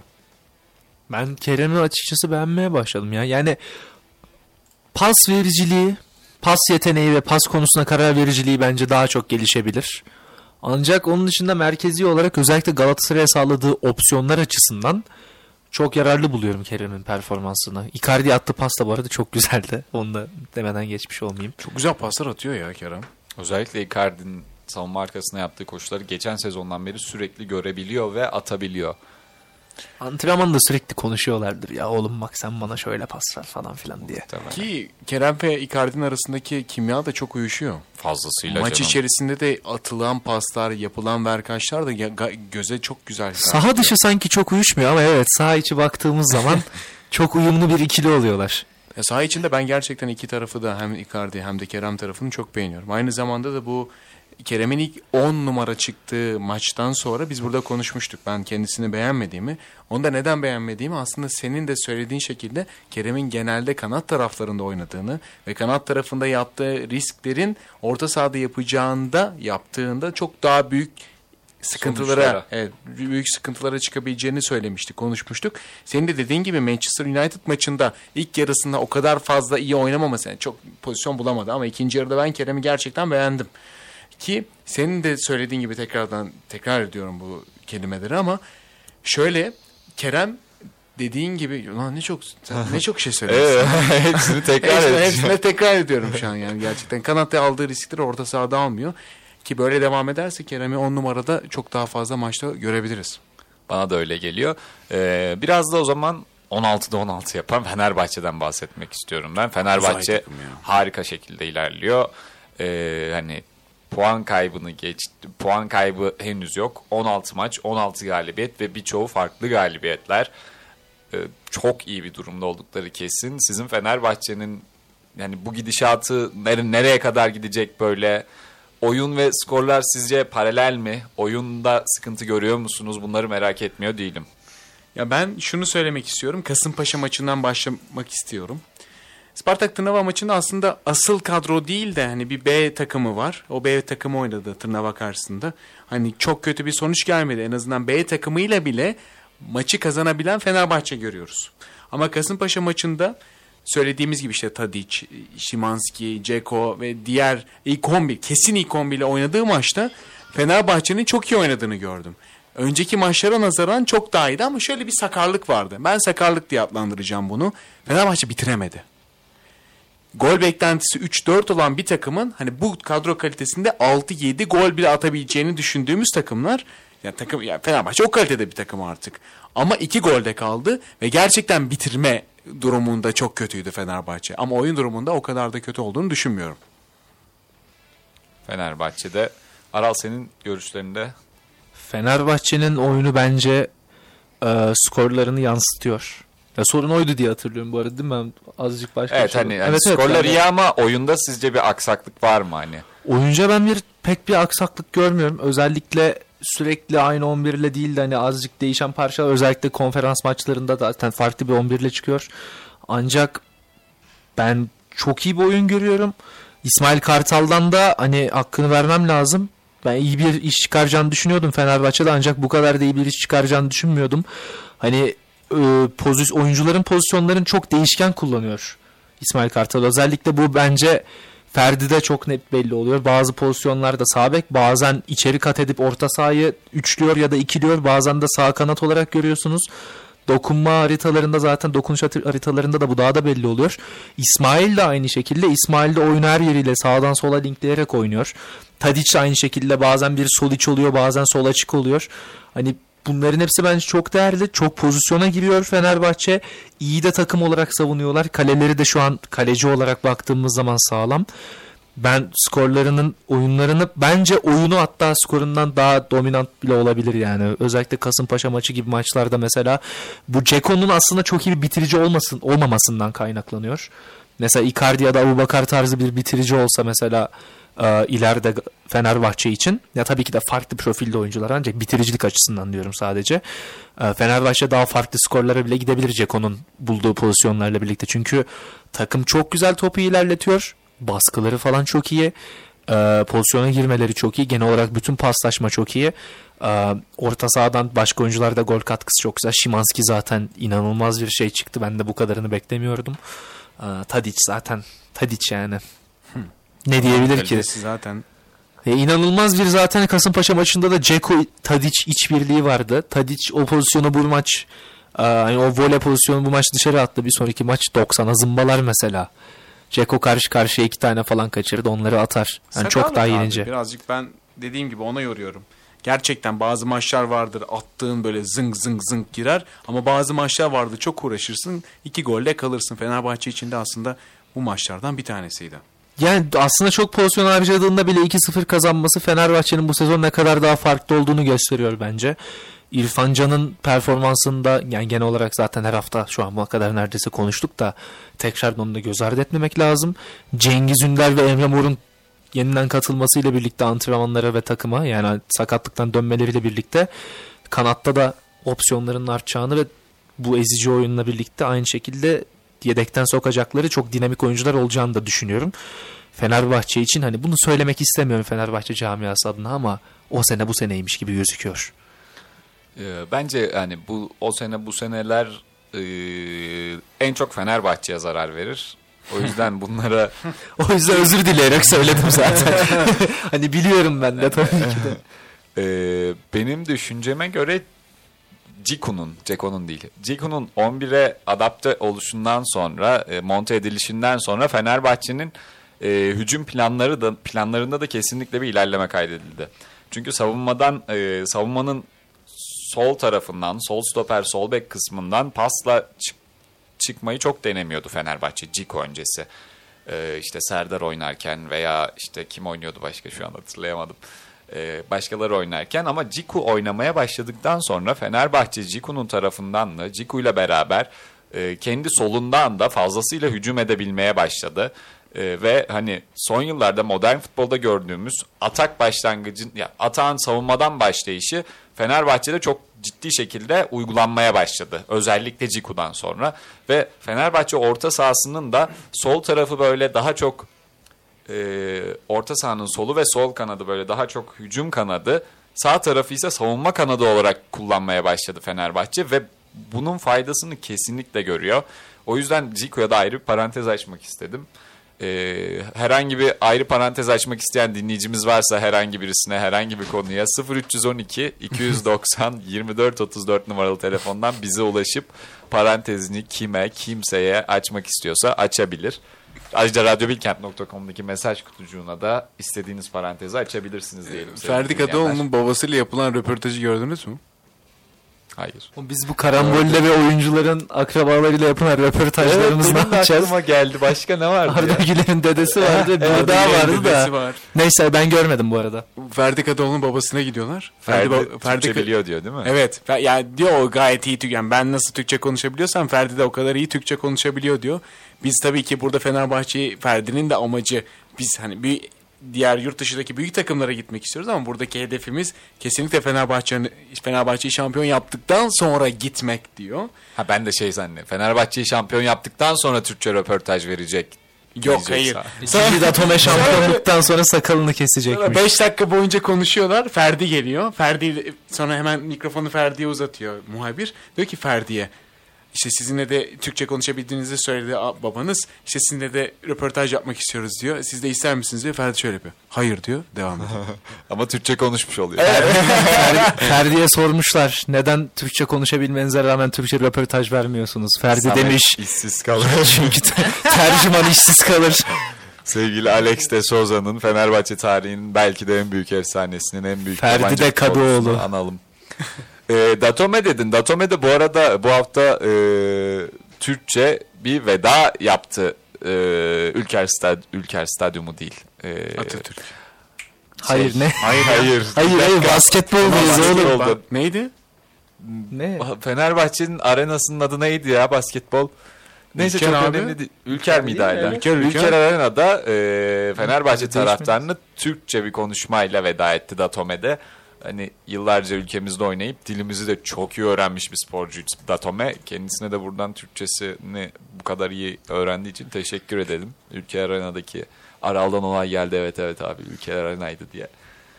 Datome'yi de anmış olalım.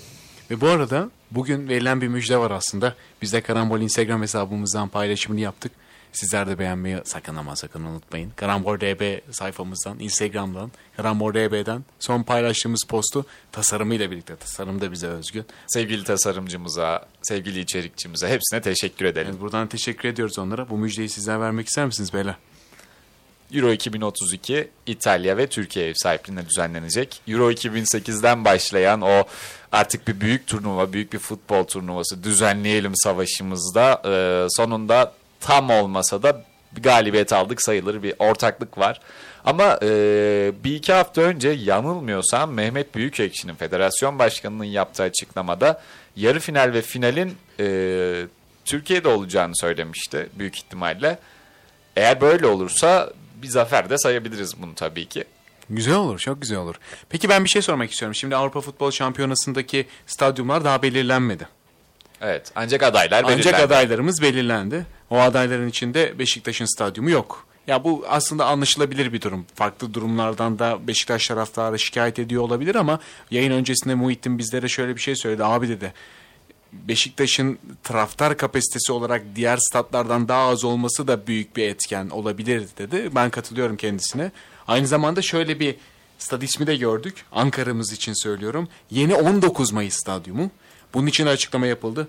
Yeni 19 Mayıs stadyumunun yapılacağını ve aynı şekilde Eryaman'ın yanına da yeni 19 stadyumunun gelmesi Ankara'nın futbola gerçekten taraftar olarak gidebileceğini artık Ankara'da da maçların oynanabileceği hakkında güzel müjdelerden bir tanesi aslında. Yapılıyordu da zaten. Yapıl- yeni Eryaman'da 19 Mayıs, yapılıyordu yeni ama- 19 Ha, Mayıs evet. stadın yapımına başlanmıştı. E, turnuvaya kadar yetiştirilmeye yetiştirilir muhtemelen. Yani 9 sene var daha. E, ancak 2026'ya kadar e, stadyumları bu açıklanan 10 stadyum arasından hangilerinin seçileceğini bildirmesi gerekiyor federasyonun UEFA'ya.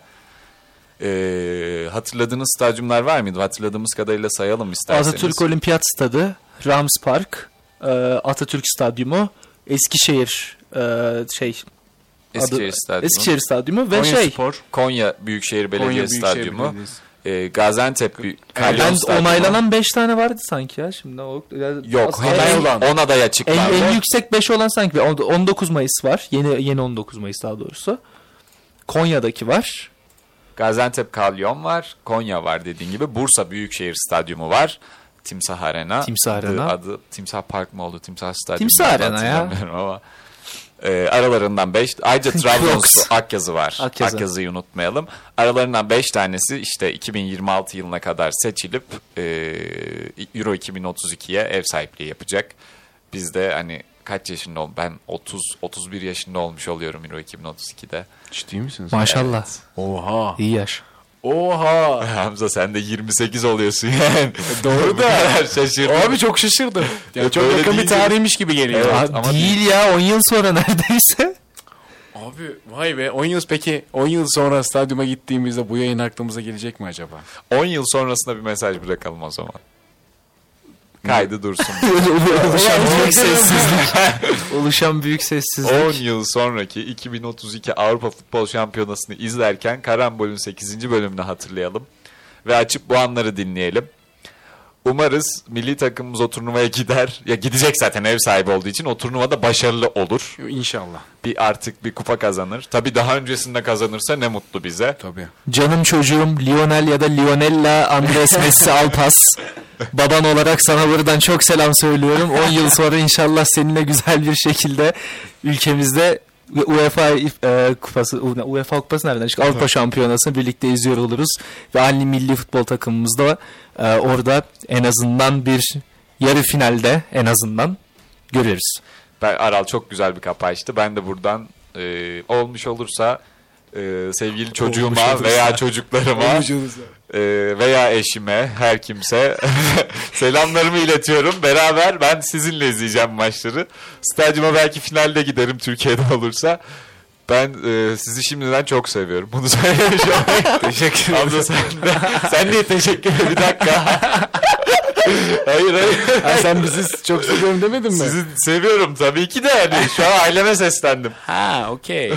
o manada. Ya ben bu arada birazcık duygusal bakacağım bu duruma. Neden bir anda bu kadar duygusallaştım bilmiyorum ama aile tarafında değil de ben aslında bir karambol programı yapıyoruz ve bu programı Radyo Bilkent'e miras olarak bırakmayı düşünüyoruz. 10 yıl sonrasında burada tekrar aynı stüdyoda olan kişiler bu maçları ya da bu Euro 2032'yi sunmaya devam ederse benim için çok büyük bir mutluluk olur. Tabii ki Hepimiz aile için. tarafına buradan çok selam.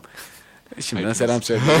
Hamza'nın aileyi umursama seviyesi de gerçekten göz kamaştı. Tabii ki de aileye selam. 10 se- 10 10 sene sonra yine bu stüdyolardan eğer kalırsa bu çatı yani çatı kat 6. kattayız ya biz bu arada. 5. katında üstünde. Çatı biziz. Çatı.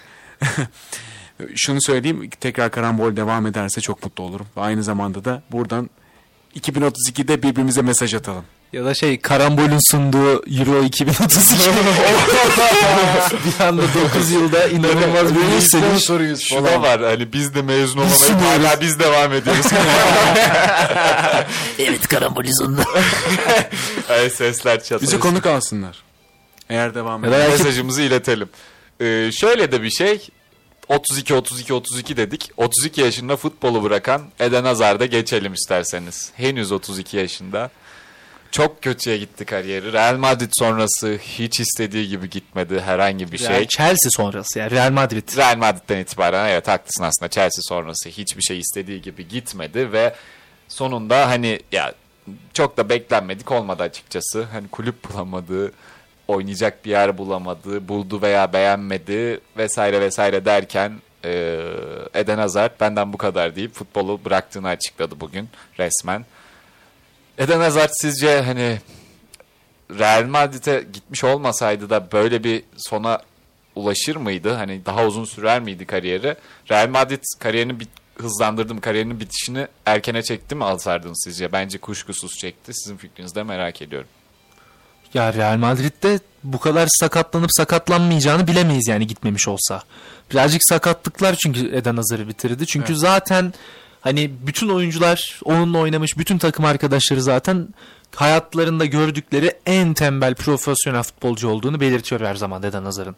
Hatta şey var ya bu anekdotu biliyorsunuzdur diye düşünüyorum. Lille'deki Lille'de Eden Hazar son maçından hemen önce zaten şampiyonluğu ilan etmiş Lille. Akşam dışarı çıkıyor takım. içiyorlar, eğleniyorlar. Gece kulüplerinde şampiyonluğu kutluyorlar. Bir sonraki gün yani oyuncular gidip uyurken Eden Hazar hala uyanık kalıyor. Sabahlıyor. Geliyor uykusuz bir şekilde antrenmana adam akıllı çıkmamış bir şekilde Lille'deki son maçında yanılmıyorsam hat-trick yapıyor. Şaka Ve Lille'den bu şekilde ayrılıyor. Bu tarz bir yetenek. Hani Eden Hazar'ın hani bu, bu tarz bir oyuncunun Brezilyalı değil de Belçikalı olması gerçekten bence en garip şey Eden Hazar'la alakalı. Bu tarz bir oyuncu ama hiçbir zaman kendisine çok iyi bakmamış. Hiçbir şekilde antrenmanlara gerekli önem vermemiş bir oyuncu. Maalesef. Hani bir yerde de oralar seni yakalıyor. Sen Ronaldinho'da olsan, Neymar'da olsan, Eden Hazard'da olsan bir yerden sonra artık bu kadar fazla profesyonel futbol sen vücuduna bakmazsan 30 yaş civarında kendini göstermeye başlıyor. Neymar'ın da sakatlıkları başladı. Ronaldinho'da da sakatlıklarla birlikte ciddi bir düşüş vardı. Hani bu her profesyonel sporun gerektirdiği bir şey.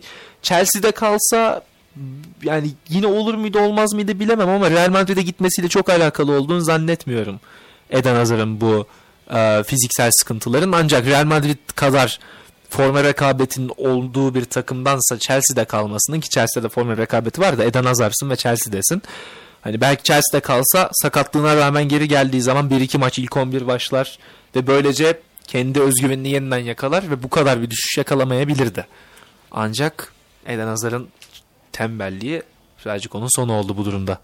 Ya bir şey mi diyecektim? Yok, Ya Eden Hazard'ı ben çok seviyordum. Gerçekten. Çocukluğumda da futbol oynarken Eden Hazard diyordum yani. Şey girişi yapmadı mı? Eden Hazar sevdiğimiz bir abimizdi. Adabı iyi top sürmeyi severdi. Bayern ne biliriz. ya Eden Hazard tarafında söyleyeceğim şeylerden son yıllarda Eden Hazard'ın yaptığı en iyi şeyler hatta Eden Hazard'ın da değil Türk medyasının yaptığı hatta Türk editçilerin yaptığı en iyi editler Eden Hazard'ın editleridir bu arada kimse kusura bakmasın. O set editler çok iyiydi ya. Eski halinden eser kalmadı. Evet. Sevgili Ertem Şener'in e, her maç verdiği o doneler var ya. İşte işte onlarınla birlikte onlarla birlikte yapılan editler inanılmaz iyiydi.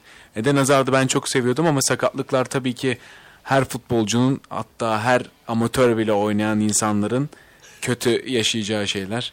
Yani Senin sakatlık- de e, perişan. ya tabii ki sakatlık kötü bir şey ama önemli olan profesyonel futbolculukta sakatlıktan sonra devam eden formunu kaybetmemesi. Eden Hazard da bunu başaramadı. Maalesef başaramadı. Ben çok isterdim 7 numaralı Eden Hazard'ın Real Madrid'de Ronaldo etkisi yaratıp gerçekten çok iyi bir performansla tekrar dünya medyası içerisinde yer bulmasını olmadı. Bazı çiçekler Aykut Hocam'ın dediği gibi bazı çiçekler bazı topraklarda olmuyor. Sakatlıktan sonra da Real Madrid'de tutunamadı.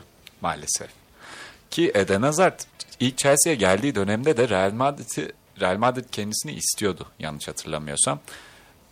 Epey bir kulüp istiyordu. E, 2012 civarı diye hatırlıyorum. Ancak, 2012 yazı evet. ancak daha sonrasında Eden Hazard e, biliyorsunuz e, Chelsea henüz Şampiyonlar Ligi şampiyonu olmuştu. Drogba'nın o Bayern Münih finali, Drogba'nın kafası vesaire vesaire.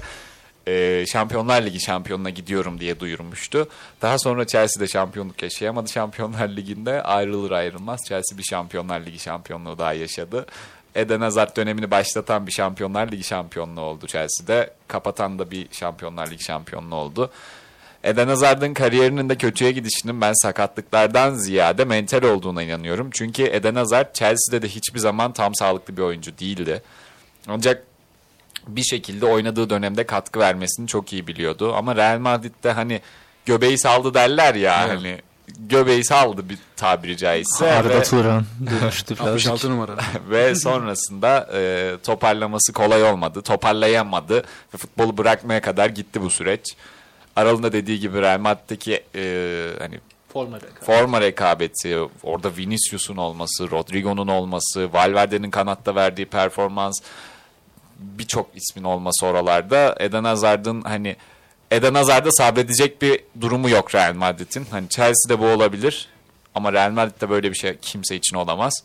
Dolayısıyla Hazard'ın kariyeri de sonlanmış oldu. Gerçekten üzücü, çok üzücü. Şunu hatırlıyor musunuz bilmiyorum. Geçtiğimiz sezonun devre arasında Galatasaray transfer operasyonu yürütürken e, daha sonrasında Erden Timur'un açıkladığına göre Real Madrid'den Eden Hazar'ı çok istemiş Erden Timur. Hatta en çok istediği oyuncu Eden Hazar'mış. Sezon başı veya devre arası tam emin değilim ondan. Ancak ikna edememişler. Hazard'ım artık Real Madrid'im o kısmını tam hatırlamıyorum. Hazard'dır diye düşünüyorum ikna Çok edemedikleri. muhtemel. Ben de öyle düşünüyorum. Ee, ikna edememişler ve olmamış transfer.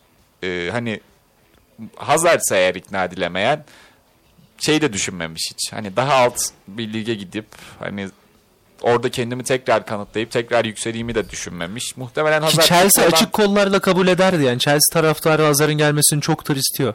hani Ha- Hazard futbolu bırakmıştı, Bitirmiş bitirmişti kafasında kafasında çok uzun süredir zaten. Hani geri dönmek için de hiçbir çaba sarf etmeyince bu şekilde kariyeri sonlanmış oldu. Ne diyelim hani ke- kendisi bilir. Sonuçta hayat kendisinin, yaşam kendisinin. Biz futbol severler olarak burada ne kadar üzülsek de muhtemelen arkadaşlarıyla dışarıda eğleniyordur şu an. Aynen öyle. O zaman sevgili dinleyicilerimize bir ilk önce onlara daha sonra size bir soru yöneltmek istiyorum. Eden Hazard'ı siz nasıl hatırlayacaksınız? Bize Eden Hazard'ı nasıl hatırlayacak, hatırlayacağınızı anlatmak isterseniz telefon numaramız 0312 290 24 34. Aynı şekilde radyobilkent.com'daki mesaj kutucuğundan ya da Instagram ve Twitter adresimiz olan @karambolrb'den bizlere ulaşabilir ve sosyal medyadan DM kutumuza mesajlarınızı bırakabilirsiniz. Sen nasıl hatır- hatırlayacaksın Aral? Ben Eden Hazar'ı birazcık şey gibi hatırlıyorum. Yani hala hatırlıyorum diyorum çünkü bir süredir zaten görmedim. Bana Avrupalı birazcık düşük bütçeli Neymar gibi geliyor. Düşük bütçeli Neymar derken Eden Hazar'a bu bir hakaret değil. Neymar'a bir iltifat aslında. Ee, Eden Hazar bizim e, bu oyunda gördüğümüz en iyi top sürücülerden bir tanesi. Kesinlikle. Bence Premier Lig'deki en iyi top sürücü de olabilir gelmiş geçmiş gördüğümüz. Tartışılabilir. Yani en azından ilk üçte net bir şekilde var. Benim için benim kendi gözlerimle izlediğim en iyisi gelmiş geçmişte en iyisidir diye düşünüyorum. En efektifidir. İstatistikler de onu destekliyor. Ee, Eden Hazar baktığımız zaman Chelsea'de benim aklıma komple 2019 sezonu geliyor. O son Chelsea ayrıldığı sezon inanılmaz bir seviyedeydi. Özellikle gol açısından. Ee, 2016'da Stamford Bridge'de Tottenham'a attığı golle birlikte Tottenham'ı şampiyonluktan edip Leicester City'nin şampiyonluğunu kesinleştirdiği gol aklıma geliyor ve 2019 yanılmıyorsam Carabao Cup'ta Liverpool attığı o inanılmaz solo gol.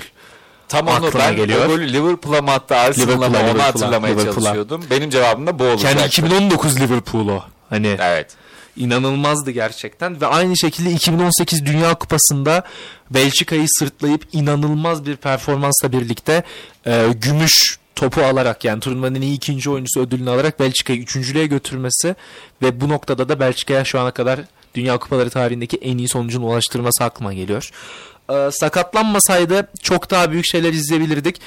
Benim için en üzücü şey Aa, Arsenal'e de attığı gol var evet şu an. Mu- Muhittin'in açtığı da evet. Kimi döndürüyordu orada?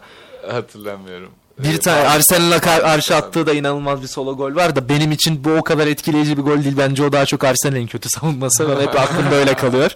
Ama evet yani e, benim için içimde Eden Hazar'la alakalı kalacak en büyük şey Eden Hazar'ı bir Şampiyonlar Ligi'nde ilerleyebildiğini görememek. Chelsea'ye geldiğinden beri Chelsea hangi sezonda ilerleyebildi? 2013'te zaten UEFA Avrupa Ligi'ndelerdi ki 2013'te yanılmıyorsam kazandılar Avrupa Ligi'ni. Ee, 2014'te Chelsea Şampiyonlar Ligi'nde ne yaptı hatırlamıyorum. 2015'te Mourinho'nun gelmesiyle Premier Ligi kazandılar. Yine Şampiyonlar Ligi'nde çok bir ilerlemeleri yoktu yanlış hatırlamıyorsam. Hatta Şampiyonlar Ligi'ne ya da Avrupa'ya gidememiş bile olabilirler 2015'te. 2016'da Chelsea çok kötü bir sezon geçirdi. O yüzden 2017 sezonunda Avrupa'da yoktu. 2017 sezonunda Conte ile yeniden Premier Ligi şampiyonu oldular. 2018'de de Ç- Barcelona'ya elendiler. 2019'da yine Avrupa'dalardı. Hani Şampiyonlar Ligi'nde adam akıllı Eden Hazar'ı göremedik. Bu beni üzüyor. İleri ben Real Madrid Madrid'e gittiği zaman bu şansı veri- alacağını düşünüyordum ki zaten Real Madrid hani yarı finale kalan takımları say derseniz zaten hani Real Madrid diyen bir insan %70 hatta belki 80 ihtimalle doğru bilmiş olacak.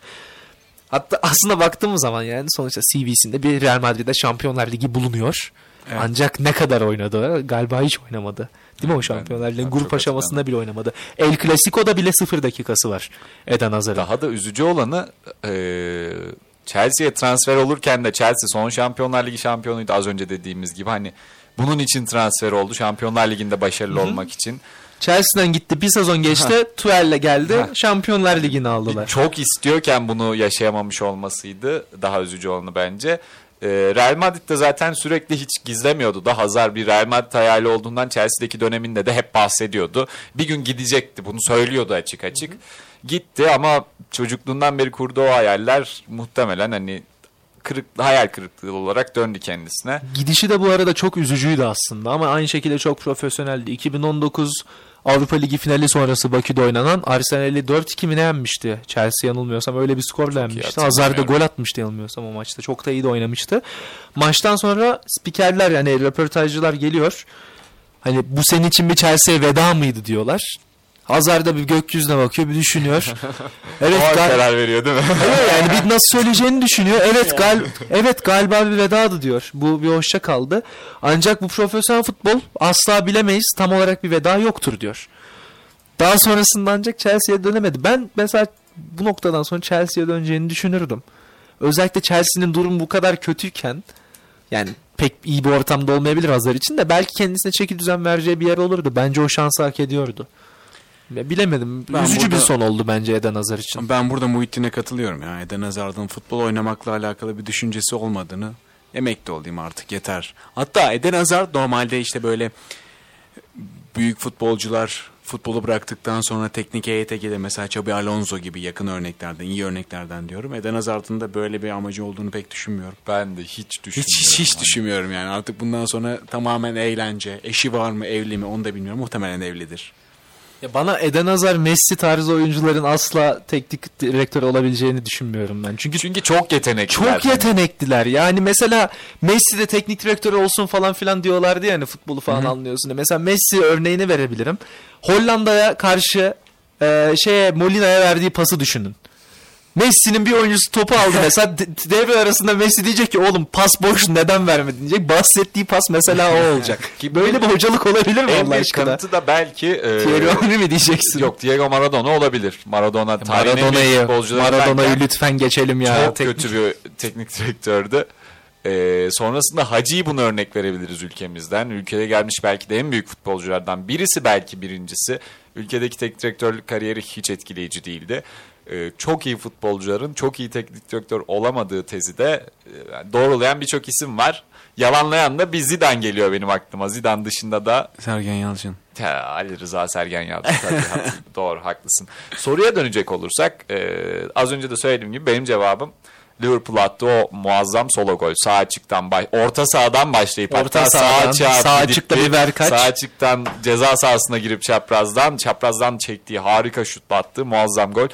O golü canlı izlediğim için kendimi çok şanslı atfediyorum. Aynı şekilde. Ben o vuracağını düşünmemiştim mesela o açıdan. Hiç Evet. beklemiyordum vurduğu zaman ne gol olmasını. Ama öyle bir sezondu Eden Hazar için işte. Sonrasında Haz- Hamza Hazar diyecektim.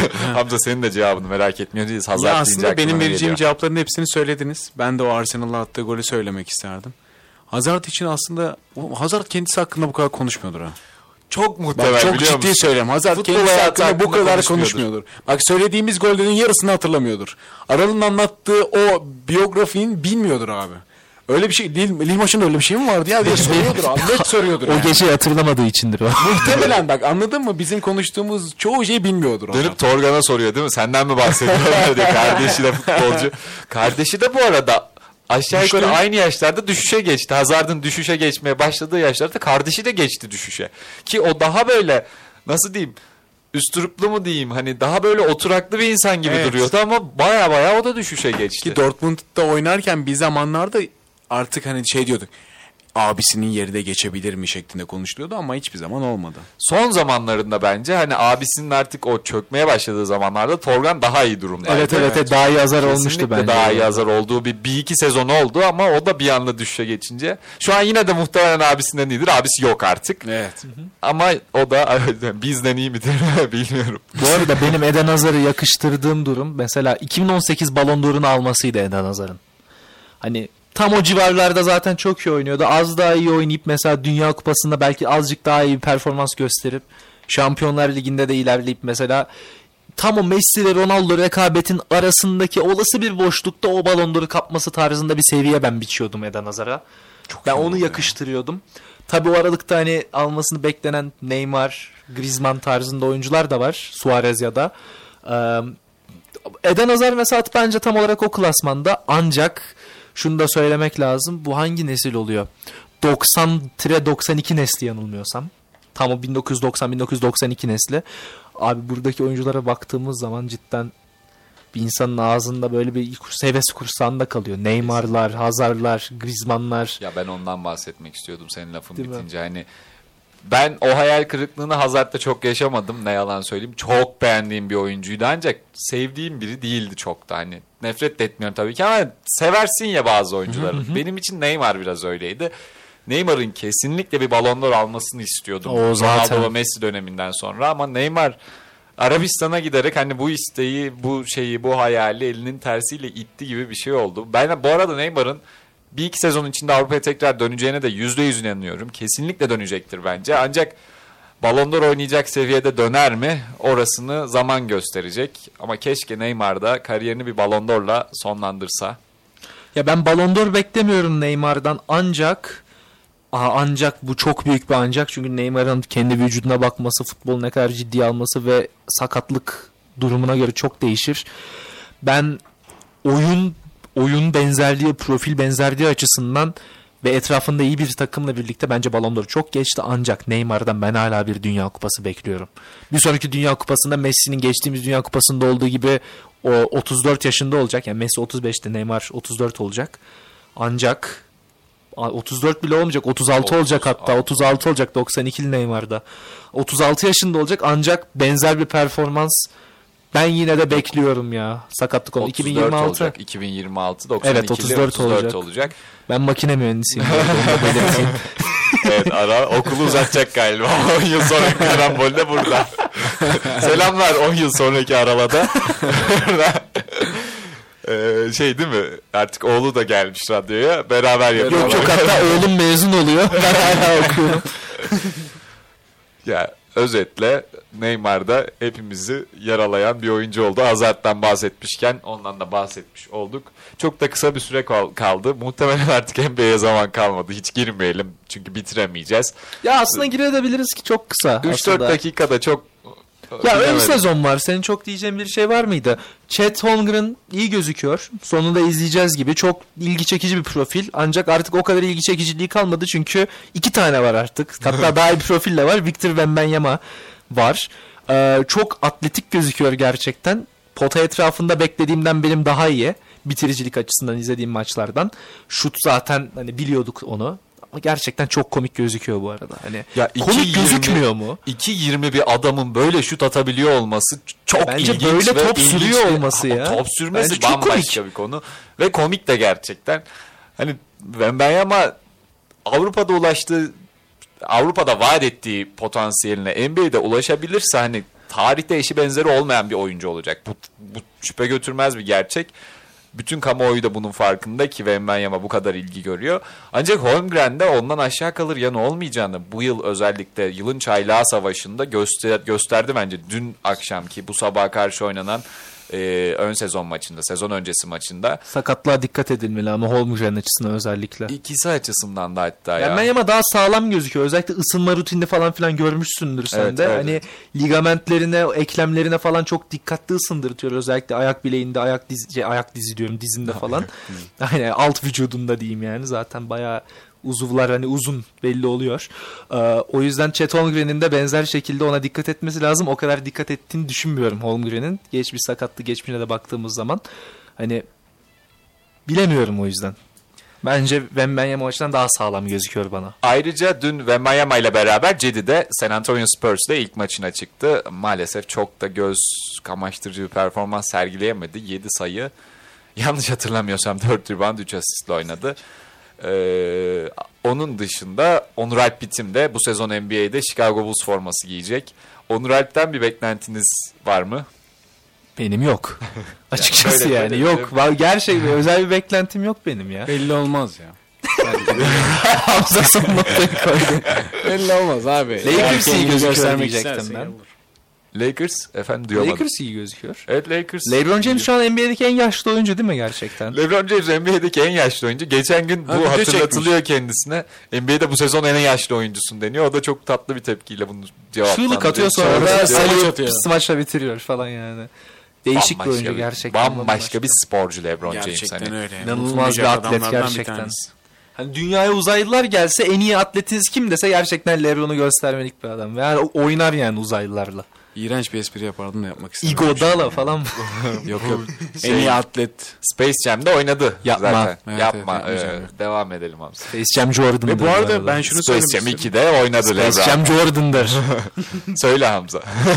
NBA konuşmuşken Formula 1 yani çok 3 dakikamız kaldı. Hemen ben bir özetlemek istiyorum kendilerinize, yani dinleyicilerimize. Max Verstappen 3. dünya şampiyonu oldu ve bununla birlikte Sebastian Vettel Hayır onu ben söyleyeceğim.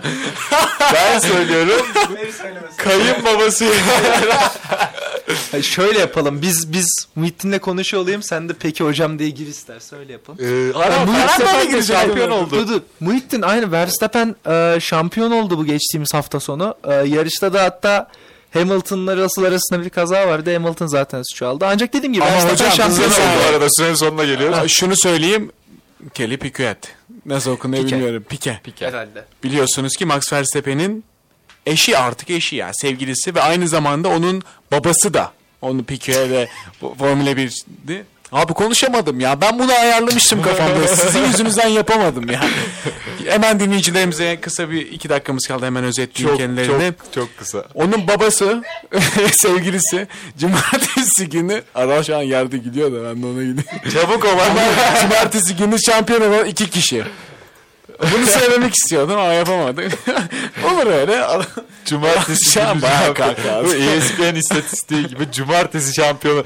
Verstappen çocuğunu anlatacak. Biliyor musun? Cumartesi şampiyon olan iki kişi var. Birisi deden birisi ben diye. Bu şekilde karambolünde bu haftalık sonuna gelmiş olalım sevgili dinleyenlere. Öncelikle çok teşekkür ediyoruz. Bizlerle birlikte olduğunuz için yaklaşık iki saattir. Karambol'ün 8. bölümünün de sonuna gelmiş olduk. Birçok şeyden bahsettik. Mikrofonun başında bendeniz Muhittin Şahin. Sevgili dostlarım, dostlarım Aral Alpas ve Hamza Yıldırım vardı bu haftada. Gelecek hafta görüşmek dileğiyle. Kendinize iyi bakın. Hoşçakalın. Hoşçakalın. Karambol sona erdi.